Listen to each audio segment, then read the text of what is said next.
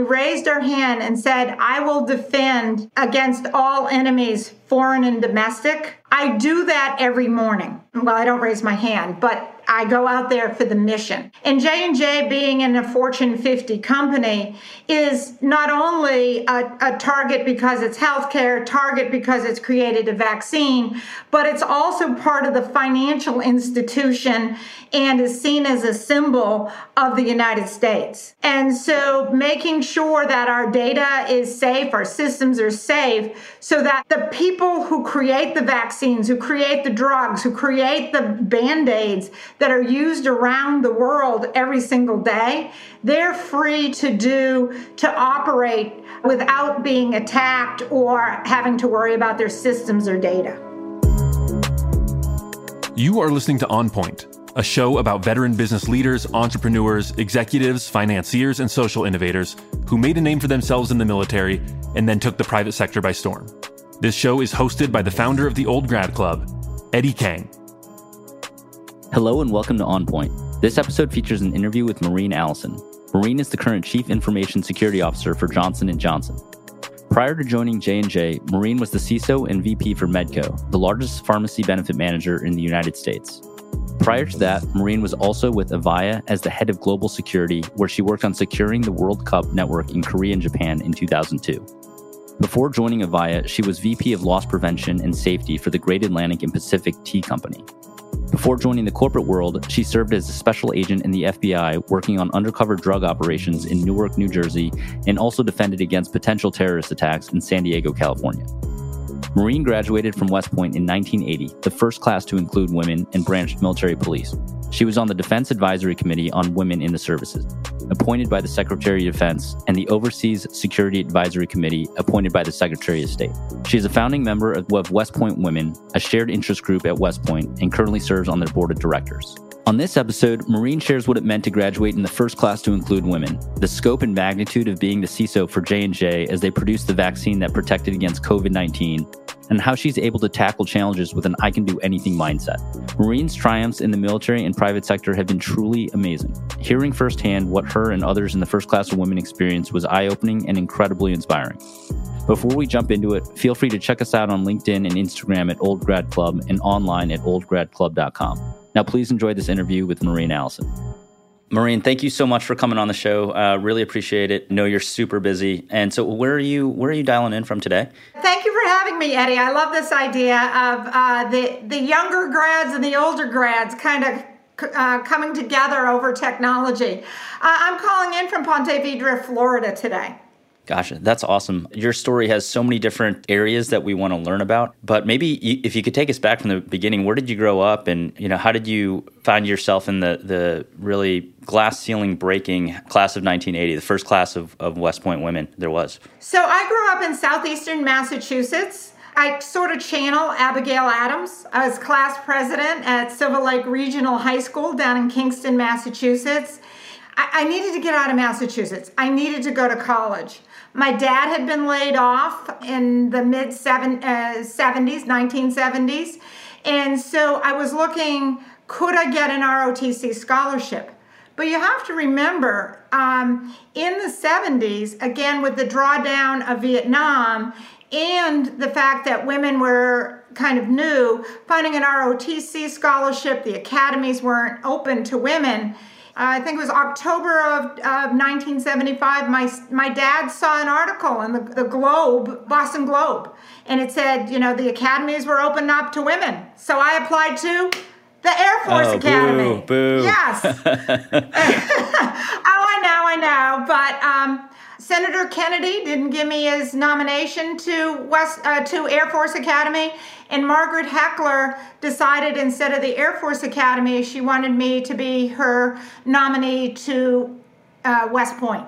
And so, sight unseen, July 7, 1976, I showed up at West Point.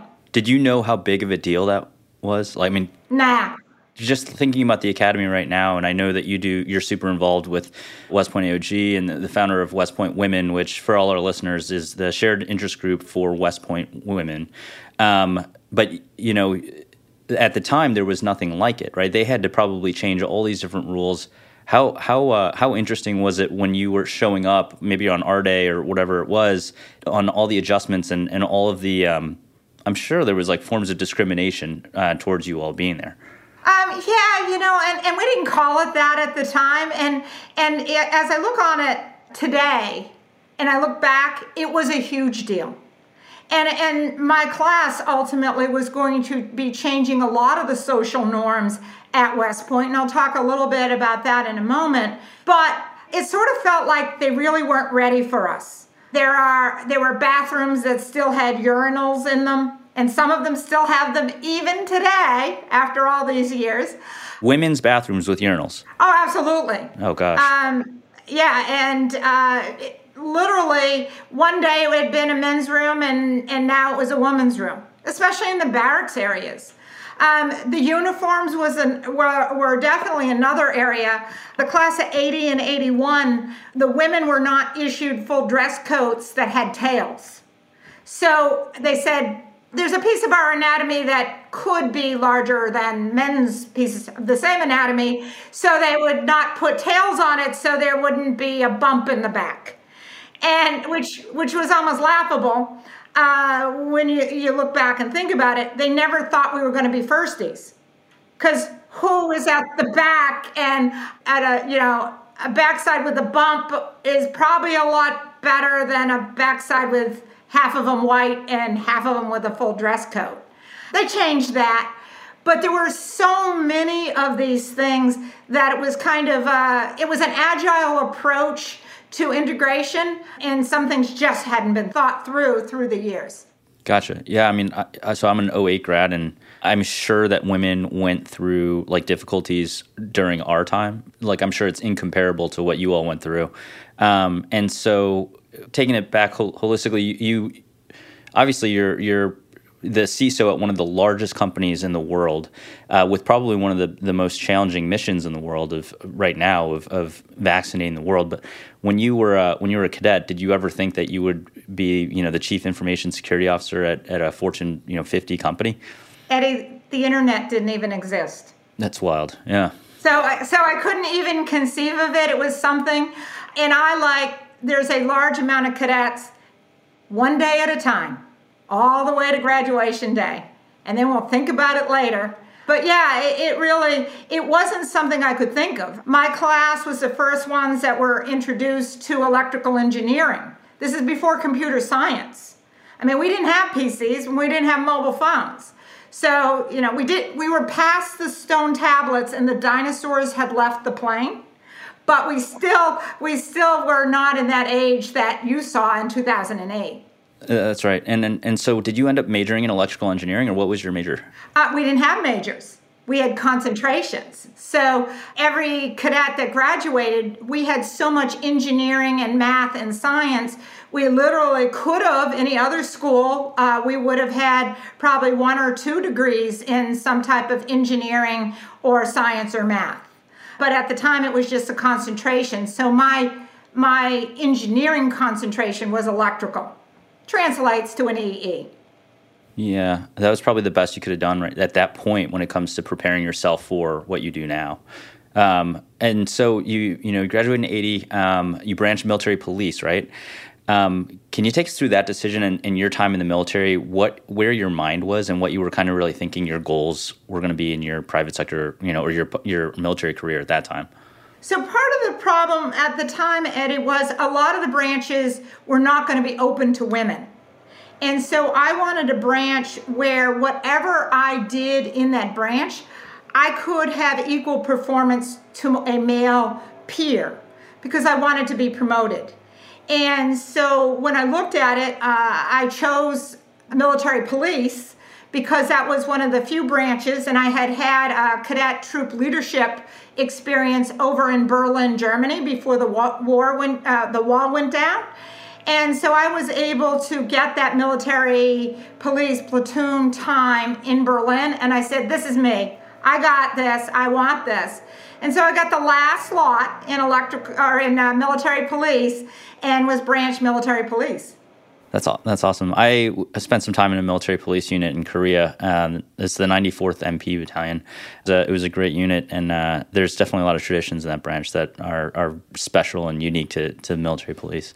Can you tell us a little bit about your, your army time? Because you, it sounds like you always had not necessarily something to prove, but you know the world wasn't necessarily you know working in your favor at the time. But you've throughout you know your time at West Point and, and really like forging a path there in the military career and then now in the private sector, you have crushed any any ceilings or walls or anything in that regard. Did you always have that kind of energy that you really kind of wanted to prove people wrong or really excel in some way?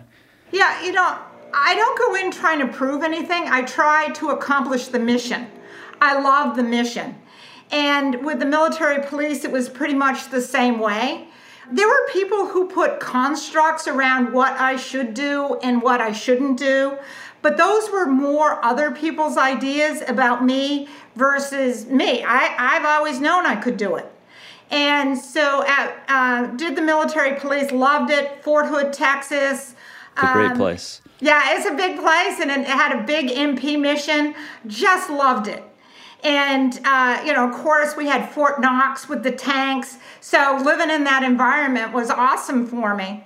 And um, what happened was the Secretary of Defense at the time decided that they didn't want women to serve in forward units because they might be in harm's way. And so uh, my husband and I, who was also a military police officer, University of South Florida, though, we both decided to get out and become special agents in the FBI. This was 86. And carry a gun every day with real bullets. Yeah, yeah. yeah. Do undercover drug work. So, you know, I, I've never looked at the constructs of what somebody says I can or cannot do, and I look at my abilities and my ability to do it.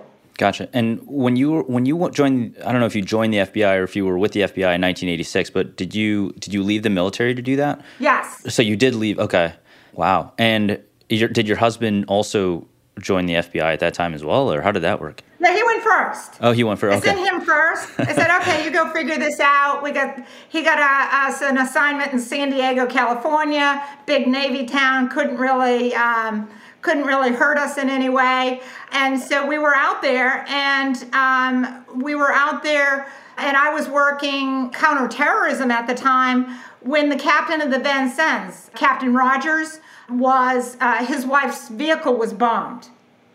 And then I also got to do a nuclear terrorism exercise out there, one of the world's largest nuclear terrorism exercise called Compass Rose. So I gained a lot of experience. And again, if you don't know you're not supposed to be able to do something, you can do a lot of things.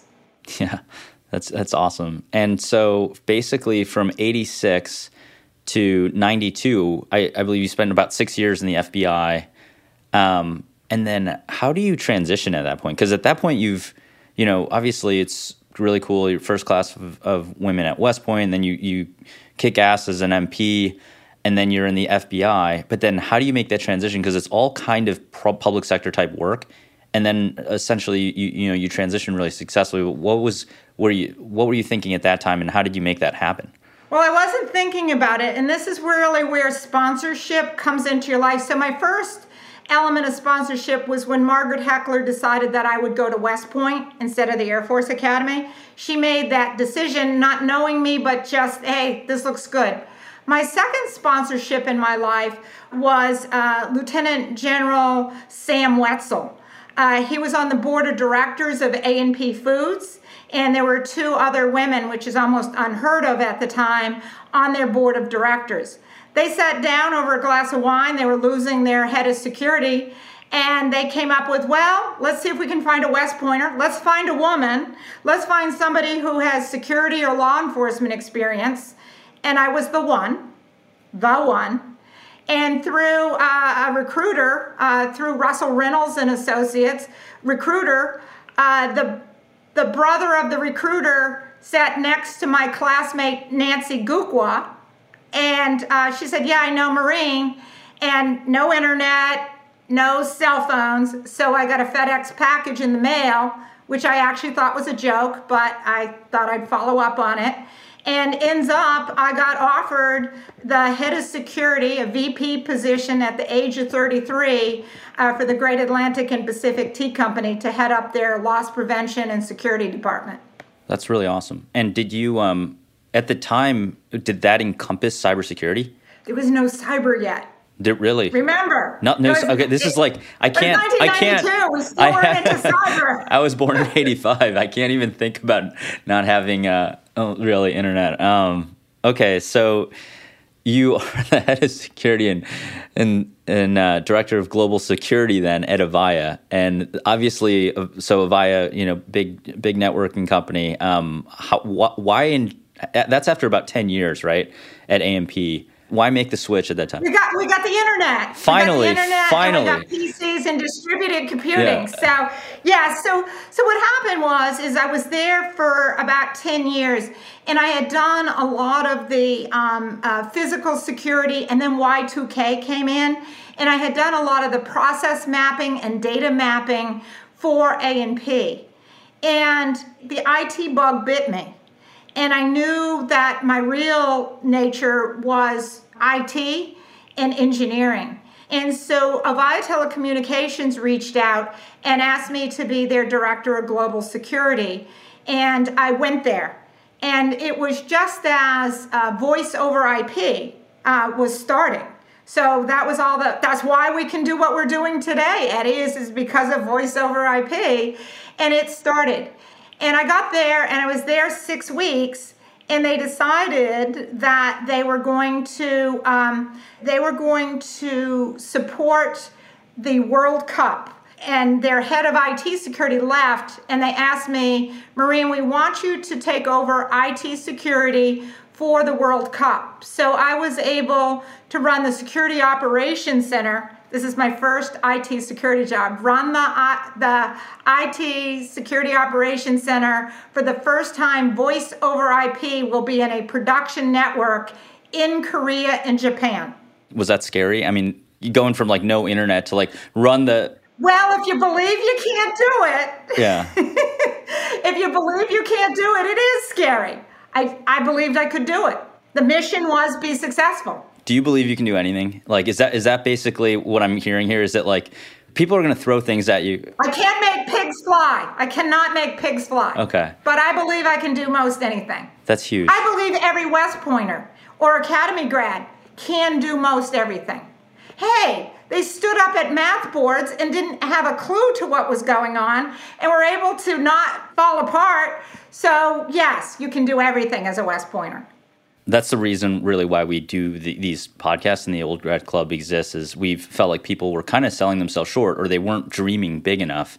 And then we found all these people like yourself that didn't even think about barriers or challenges. They just went and why not you know? And so what we want to do is highlight stories like your own because hopefully um, people realize that they can do whatever the heck they want to so and so hopefully the world, I, I, believe the World Cup, the IT security went well that year, and it seems to have gone well given the trajectory of your career after. But you know, can you take us through? Because uh, you were at Avaya, that was about three years, and then Medco so VP of Global Security for about five and a half, six years. Is that right? So going over to Medco, and in 2005, we were actually looking at a couple of legislations that were out there. Sarbanes-Oxley came into being, as well as the HIPAA uh, for privacy and security. And so those frameworks really taught me how IT could impact business. And understanding that, and then the governance associated with it, has done me well over the years. Because there's a it's easy to think you know IT security it's just about IT and being a geek.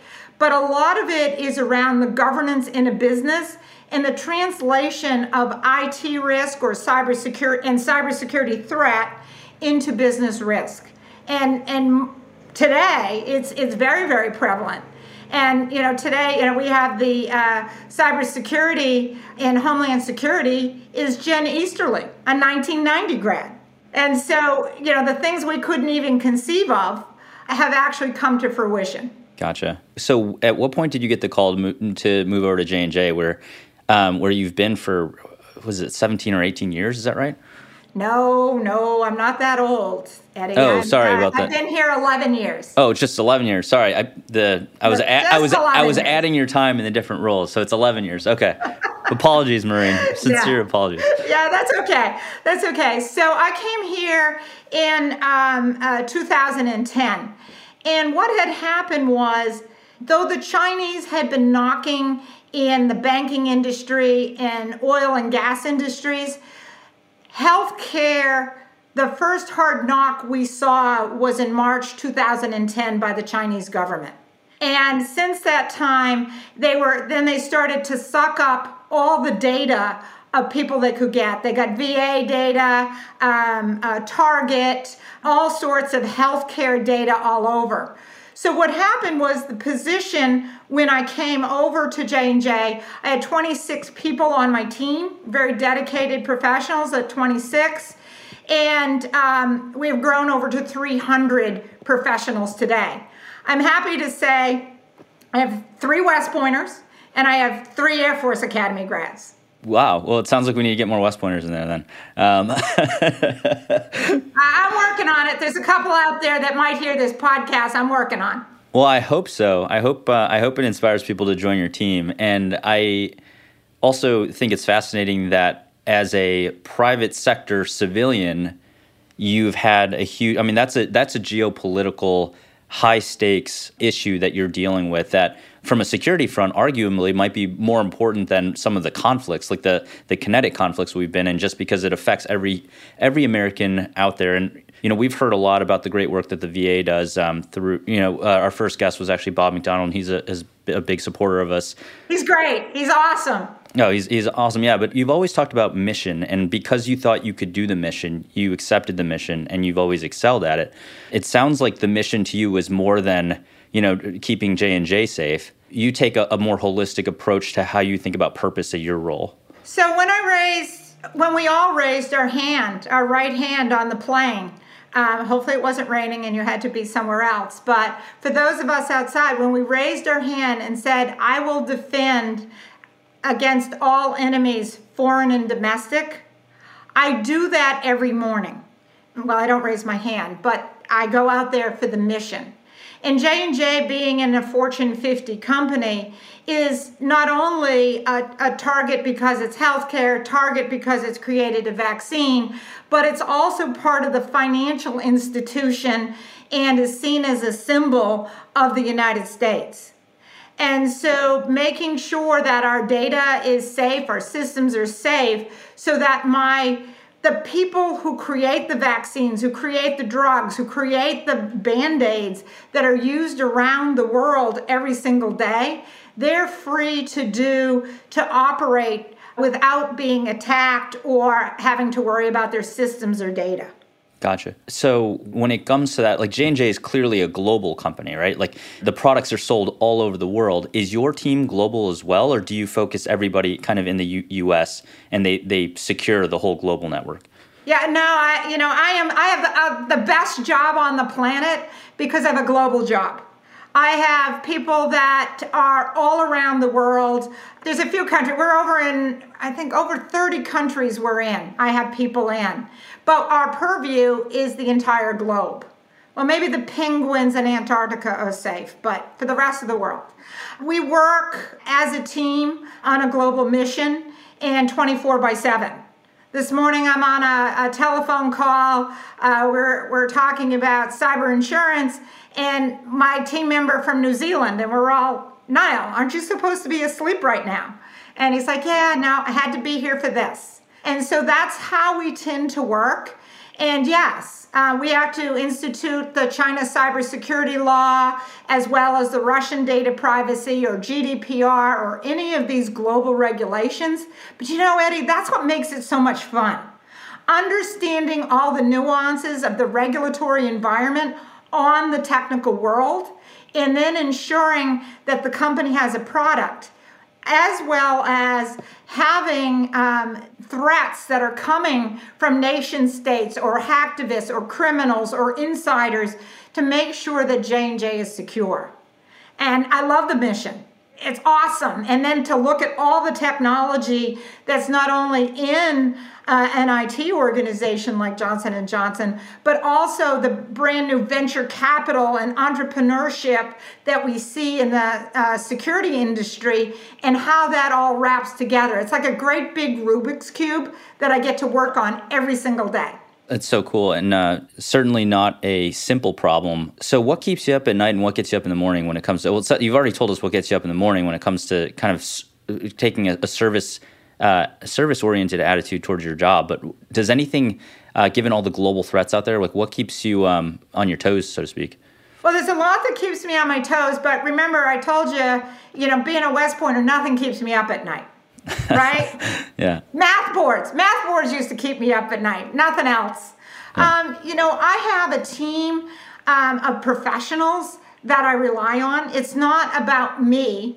It's about them and their ability, whether it be in the intel or incident response or detect and protect technologies.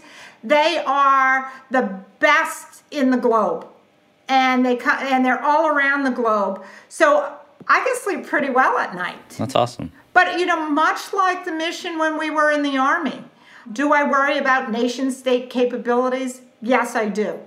And hopefully, our cyber professionals, our, our cybersecurity majors, are literally hearing this and the hope I have and the knowledge that they are going to be using technologies like 5G and quantum and IoT devices uh, to help solve the security threat in the future. I, am sure they will be. I've recently been connected with, um, I think his name's uh, Colonel Ray Blaine. Oh, Ray is awesome. Yes. Yeah, he's awesome, and I think he's doing his thing. And you know, we're trying to get um, internships and and all sorts of different positions so the cadets can get more exposure but it's uh, i think they're doing a great like of all the things i think are kind of bleeding edge at west point i think that that's probably one of them. Like they really do a good job there. And i think a lot of it has to do with donor money. Um, so a small plug for aog i guess. Um, at the same time when it comes to you know we, we've gone over a lot of your career from west point to the, the military to transitioning and all your different roles which have been great stories Let's get into our next segment, the SOP or Standard Operating Procedure. In this segment, we're going to talk about the personal routines, habits, and words to live by that have been instrumental to our guests' success. One thing that I've obviously drawn out is that it doesn't seem like there's like you you really do believe that besides math boards perhaps there's nothing super out there that you can't really do uh, but is there anything else that like you do on a daily basis whether it's uh, eat a cup of cereal in the morning, or whatever it is, that allows you to really, you know, be the best Maureen Allison that, that you are every day? You know, I think health and nutrition are extremely important. Alex Gorsky, class of 82, who's the CEO of J&J currently, uh, he has put in a huge program around health and making sure you get out there, you know, run if you can, bike if you can't, walk if you can't ride a bike or run uh, swim, whatever it is to make sure you get that activity to keep yourself, your, your mental energy and your physical energy up are extremely important. That's big. And was it co- complete coincidence that Alex ended up being CEO and, and you were, you know, obviously in a very senior leadership position at J&J as well? How did that end up happening?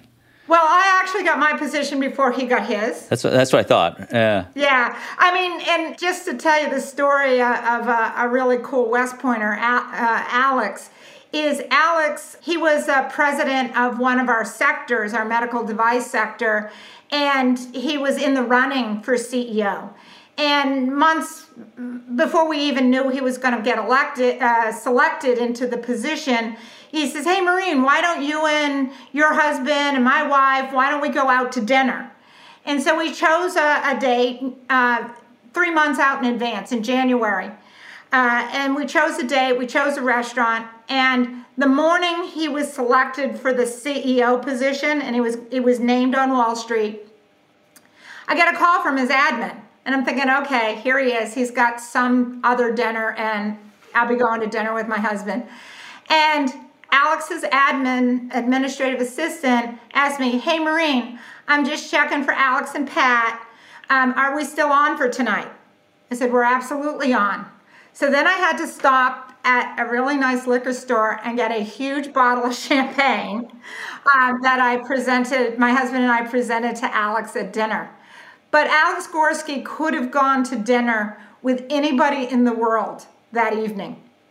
He chose, he had a commitment to my husband and I, and we went to dinner in a, a 1970s inn in Pennsylvania, Bucks County, Pennsylvania. Beat Navy. That's awesome. um, and I imagine that special bond allows you you two to have, in particular, a lot of trust. Uh, as and as I imagine, trust is probably one of the most important things in your role. You know, defending and, and securing in one of the largest organizations in the world. Yeah, you know, um, Alex is big on creating trust with all his senior leaders because that is how J and J runs and each person knowing their job and being able to come to the table no matter what it is whether Dr. Paul Stoffels and and the far, uh, creating a vaccine, having a team to create a vaccine, and then the pharma group able to uh, bring it to fruition and get it on the street. There's a lot to be said um, about trust in an organization, a team, a high-performing team, and Alex has helped to create that across J&J and uses his leaders. And so, yeah, we, we kind of had, and Alex was on the um, marathon team, and I was on the orienteering team at the time. He's 82, I'm 80. So we saw a lot of each other out there on Route 6 headed out towards Camp Buckner. You know, so you know when, you know, you see the, so you know people and dedication. And so, yes, that helps to grow it. And that's, I think, why in a lot of areas, hiring academy grads, we know people come to the table. I love it on the uh, USMA Careers Facebook page. Uh, somebody, they say, hey, I'm interested in XYZ in such and such a place, and there's five or six grads who immediately jump on and say, hey, PM me, here, let's have this conversation. And like, like what you had said, Eddie, about you know, I'm looking, I'm always looking for good cyber talent. And I just had a conversation last week. I was headed from DC up to West Point, and there I was having an hour long conversation uh, with an officer get, that's getting out in the cyber area and about what what would be best for him, what he could do, what he wanted to do to fit with his work-life balance. And and a company like J and J looks at all those attributes uh, so that we get the best talent and talent we trust that will accomplish the mission. Yeah, it's great to have sponsors. You, you talked about how there was two or you know a few sponsors that really had an impact on the trajectory of your career it's great to hear guest after guest, week after week, how we have a cohort of you know graduates that came before us that are that are also willing to sponsor and really be there to, to support as well. So um, it's it's uh, invaluable. So. And, and Eddie, I think we as West Pointers, we have a responsibility to other West Pointers to help sponsor them. Sometimes it may be somebody who's a earlier class, sometimes it's a younger class. Do we have an opportunity to go with something and there's an extra ticket or an, uh, an extra place at the table? Can we have other West Pointers that we bring in that might not have that opportunity so that they can have the experiences we are and help us for our future? Yep. Absolutely, and I think it's the only way it kind of the it keeps going. On to the next segment, the sit rep or the situation report. In this segment, we'll dive into what our guest is focused on today and how their vision is transforming the future of industry and society it's been a, a, super, you know, once in a lifetime year and a half that we've had since kind of the beginning of COVID. And the vaccine has been on everybody's mind. And now everybody's got the, you know, we have the avail- availability of the vaccine. It has to be one of the most precious technologies out there to actually protect from a cyber perspective. How large of the challenge was it to, to keep the vaccine? Secure and, and, to ensure that all the different facets of making sure America is strong because we have the vaccine. How much mindshare was that taking up over the last like year and a half? It was our primary focus. I mean, we obviously had other things that we were doing, but one of the most important was, was um, the individuals that are responsible, whether it be physical security or brand protection or internal audit, all coming together to make sure that um, we could secure not only physically secure the vaccine, but also the intellectual property. But in today's day and age, and we saw with election influencing with on Facebook, same thing with the anti-vaccination and vaccination. Uh, we saw a lot of what I'll call the hacktivist activity of people trying to influence and sway other people and uh, you, you, see if on Facebook you say something disparaging one way or the other on or over inflate the the vaccine, Facebook will actually put a there's a little warning now, and it's it's some of those things behind the scenes so that we really could work on making sure people had the right information. I certainly am a proponent of the vaccine. I know there's some people that aren't. It, it can be a personal choice, but we need everybody to have the right facts and not facts that somebody either you know from arkansas sorry people from arkansas but people from um, uh, somewhere uh, in the united states i just used a random place in the united states or china we don't want to have others influence our people's decisions. They should have the data that they need to make informed decisions. It certainly is uh, something to see how quickly some of those videos or some of that information can spread, maybe even faster than the virus. I feel like a lot of that inf- the information flow these days because we have so much connectivity is such a it's such a blessing and also perhaps a curse sometimes. And so another thing that I kind of wanted to touch on is one thing that so as we were starting the old grad club, we really wanted to make an impact and also work with AOG. We know what we wanted to do, but we didn't know how to do that with the, the academy. We didn't realize once we started talking to AOG that there was this idea or this structure already set in place called the shared interest group, which West Point women really kind of brought into reality um, I believe you all were the first shared interest group. Is that right? It is true. It is true. We, we, we walked the path with AOG to get there. it's, it's awesome. It's made my life easier. It, it, makes our lives so much easier. There's structure there. Um, for those out there that are wanted to start some type of uh, affinity group. Basically, there's a program at West Point AOG where if you set up some bylaws and you have, you know, a half a dozen or so people that want to be a part of your organization and you're doing something that is really beneficial to the academy and to West Point AOG. There's something called a shared interest group that West Point women really w- were the first of, uh, and it allows you to work with AOG. Also use their, um, you know, some of their marketing uh, resources as well as some of the academy resources that they have. And so, can you talk us through perhaps how you started or how that all came together? Well, um, back in the day, I think it must have been 2006, maybe, we were going to have a woman's seminar.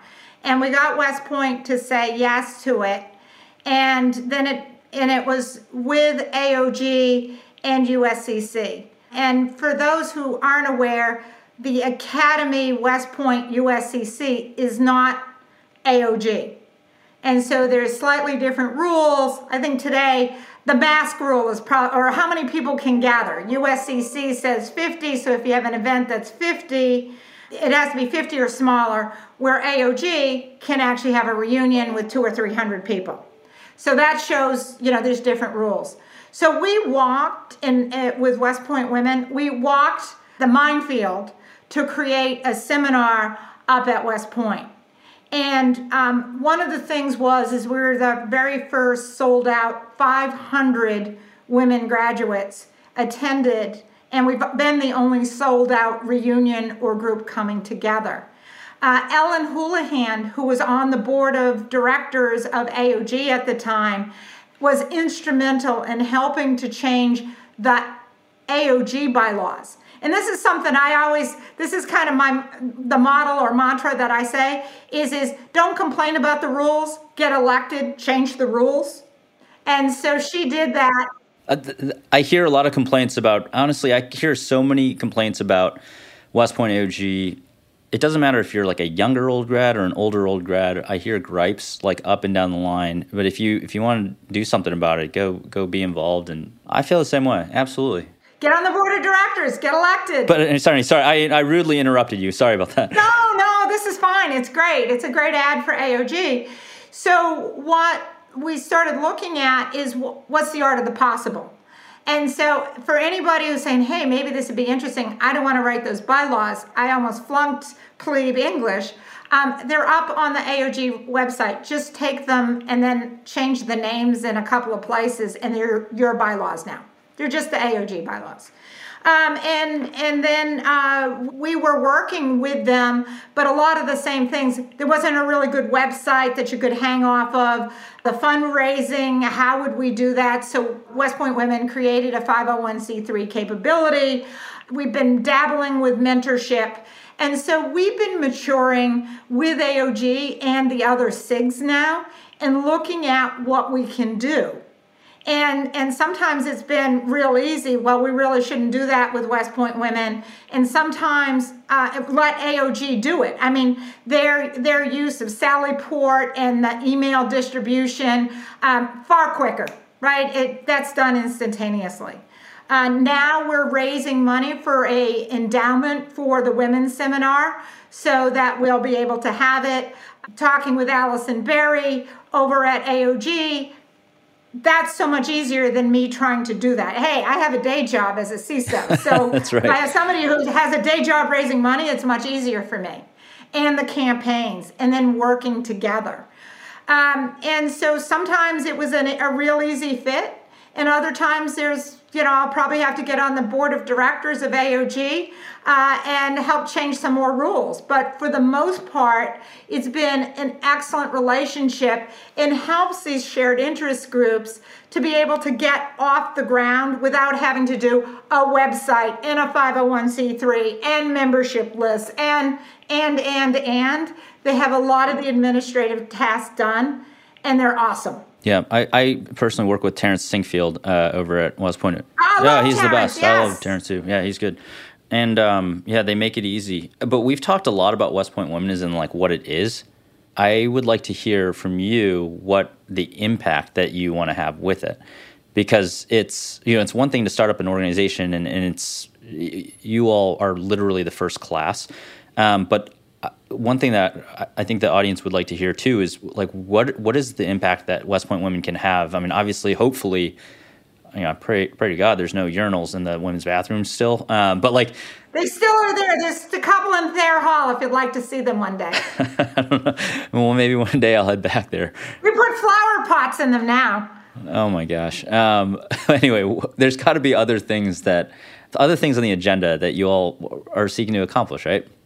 Know, over the time, it's been very interesting. I would say the academy, where it is uh, socially, is completely different. Um, you know, I had talked about not only was my class uh, first class to have women in it, but we were also the first class to have a black first captain. This is a progressive class. Your class killed it. and yeah, I know, yeah. I know. Yeah. We forget those events. We killed it. We nailed it. And again, 62 women graduated, but 81 and 82 didn't have many more women that graduated. And when you see from those early years, we have Lieutenant General Nadja West, uh, three star general, Army Surgeon General. And so that's what we want to accomplish. We want to see um, champions of some of the other social areas.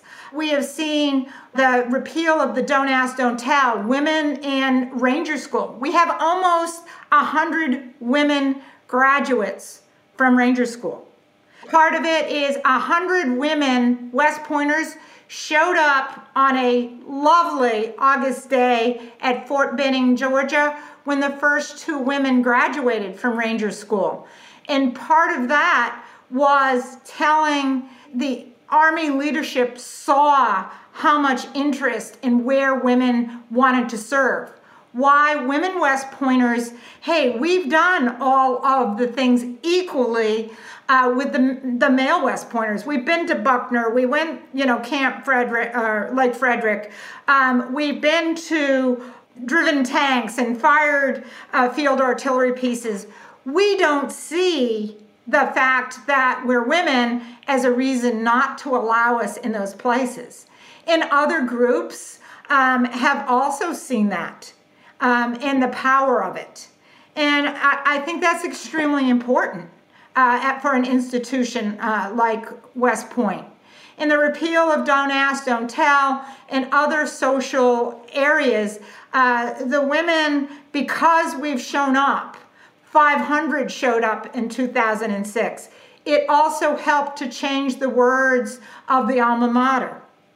Um, the Naval Academy went first. They changed their, our, our event was April 2016. The Naval Academy changed theirs in September 2006, or 2006 was the, the women's seminar.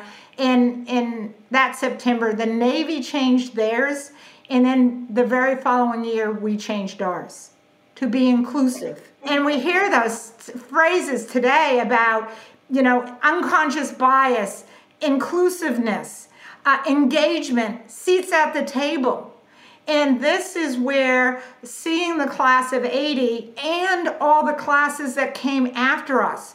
Yeah, we were the first ones down the trail, but we weren't gonna, that trail wasn't gonna be open to the thousands and thousands of West Pointers who've come afterwards to make sure that permanent change has not only happened at West Point, but also in the Army and our military. It's, it's, uh, it's big. Believe it, Eddie, believe this. So you used to be have to be five eight to fly a helicopter. And so they didn't allow women to fly helicopters because a good portion of women were below five eight. And once they changed that they could actually have a seat that moves back and forth. Yeah. we now have men under five eight who can fly helicopters. No, you don't say. they opened up to to men under five eight too. Oh, that's funny. I, I mean, it's just, you know, it was, oh, well, women can't fly helicopters. It was based on a physical height difference. And the reality was, you know, I'm 5'8", so I could I could have made it. I have friends that are six foot; they could have made it. And but now we have we were inclusive of short men too. Well, hey, I think I just crossed the threshold, so I can fly a helicopter. But you'd think if you can get something to fly and stand still in the air, you can get a, a, a seat to move a little bit, you know? Um, well, you're thinking of all the technology that went in there. You know, adjustable seats shouldn't have been terrible. It's mechanical, it's really not that big a deal. That's right. That's right. All right, it's time for our final segment giving back. I could see so many younger graduates identifying with you for a host of different reasons. One is because they're maybe they are interested in reaching the top of their field and whatever it is, but especially cybersecurity. Maybe it's because they are women that you know, even though they didn't perhaps go through what you went through, they're still going through something when it comes to both the military and the private sector and transitioning and trying to reach the C suite. But what would be your advice to whoever you want to speak to out there uh, when it comes to things that have served you well in, in your life? Yeah, uh, I think a, a, couple of things. West Point is pretty interesting. Uh, a lot of times, if your cadet experience wasn't that good, some people just don't feel like going back. And it took a while. I went back to my, my fifth year reunion and then the 10th year. And it was by the 10th year I kind of dealt with the emotions of West Point. West Point can do a head trip on people, um, not just women, and and a lot of people are struggling on academics. I see people, oh, I'm not good in math. You know, I was at the lower part of my class rank, and my math scores were really ba- bad. But compared to the rest of the population in the world, you're awesome. And so what I would would tell people is get back to West Point and, and get through your your your your relationship with it and giving back to the academy is amazing. It takes a while. Um, sometimes you might think, well, I don't have any, you know, I'm barely making my ends meet. I can't give back monetarily. But helping a cadet or having a conversation with someone, um, being kind, talking about your experiences are all things we can do. They're pretty much free. And even today, uh, I'll get uh, either on the internet through face the Facebook page or LinkedIn or some other way. Um, I'll get uh, cadets that'll reach out or young graduates. I will, if I see someone that says, Hey, I'm interested in a cybersecurity career, I always will reach back and say, Contact me, um, and I will take the time for them Um, I don't have a lot of time in my, my business, uh, but anytime I can find a grad or I know a grad is going to show up, I'll be there for them to have that conversation. Uh, there's so many graduates that that five minutes they didn't know made a difference in my life and i want to make sure that five minutes or ten minutes or hour i can give somebody makes a difference in their life and it's not that i'm the oracle of all great knowledge i'm not i have an opinion um, i'm not afraid to express it i'll express it and then people can make with their own judgment uh, what they want to do what they need to do and what's right for them I'm never going to try to sway somebody one way or the other. I'm going to give them the knowledge and expertise that I see from my point of view and hopefully help them to ensure uh, that they're making the right decision. Well, that's big, and uh, you've given us more than uh, more than our fair share of your time. So we really, really appreciate it. And I, I've picked up so much. the The biggest thing that I think I've learned from today's session is probably just to not limit yourself uh, really think that if there's a mission that can be done, like you can you can probably do it and just go after it. Um, but we really really appreciate your time. I could learn for you know from your stories for hours, but this is uh, this has been great. Thank you so much, Maureen. Um, really appreciate your time today.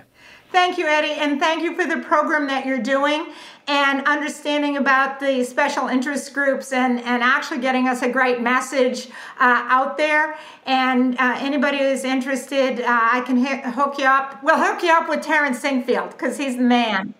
That's right. Terrence is Terrence is the man. He's the man. Yeah, Terrence is the man. Uh, or anybody wants to learn more about West Point Women or cybersecurity, or Eddie will talk to you about his program because it's just awesome. Though I'm not sure it should be called old grad or mature grad. Mature grad. Wait, maybe we can think about switching it, but we'll get back to you on that one. All right. Thank you. Maureen, thank you. Really, really appreciate the time. Thank you for listening to On Point. Please take a moment to rate and review the show wherever you're listening. It really helps us out. Also, subscribe to our newsletter at oldgradclub.com and follow us on Instagram and LinkedIn at oldgradclub. We'll see you in the next episode.